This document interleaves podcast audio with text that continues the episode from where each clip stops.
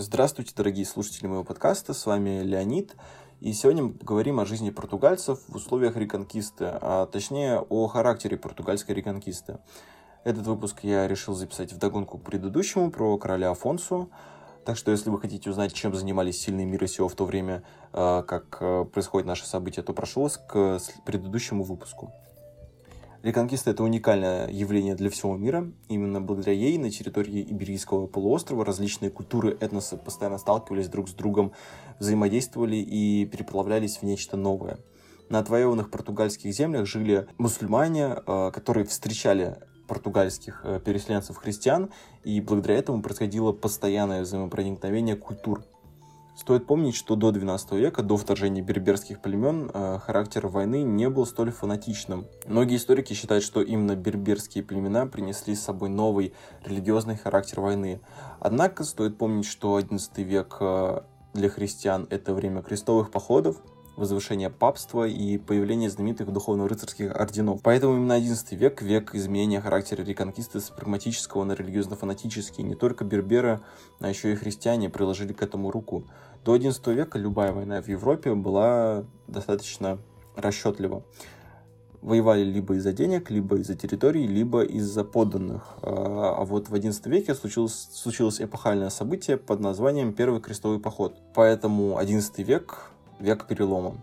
Но это мы говорим в целом. Перейдем к более конкретному, к истории Португалии. А какое отражение имела реконкиста в ее истории? Какой был характер реконкисты?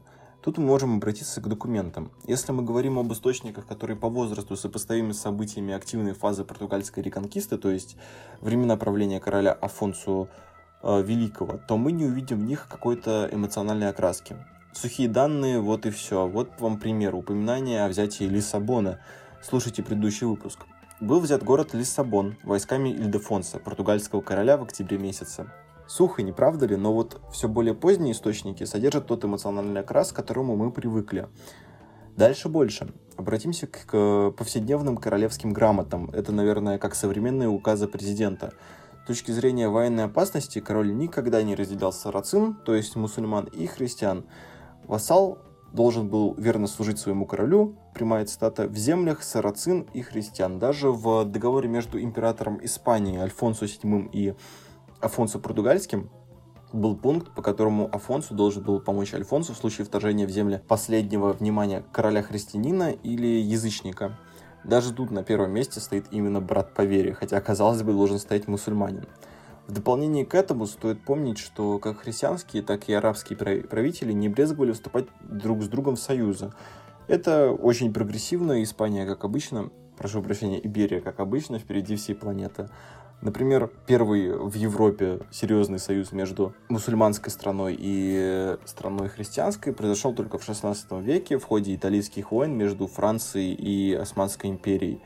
Тут уже достаточно прогрессивно, Иберия дружит и воюет с кем попало. Но зато благодаря этому мы можем окончательно закончить нашу картину вот, э, характера реконкисты не только португальской, да вообще в целом. Все эти поздние сюжеты о сражениях за веру, о гибели тысяч людей за нее же не соответствуют прагматической политике того времени. От общего мы можем перейти еще к более частному, даже к более частному, чем было выше. Вспомню христианских святых Теллу и Татону. Оба они были видными фигурами в португальской церковной иерархии того времени. Тем не менее, в житии святого Теллу ни строчки о реконкисте. А в житии святого Теотону есть упоминание о том, как воины короля Афонсу по законам военного времени взяли себе в добычу пленников христиан.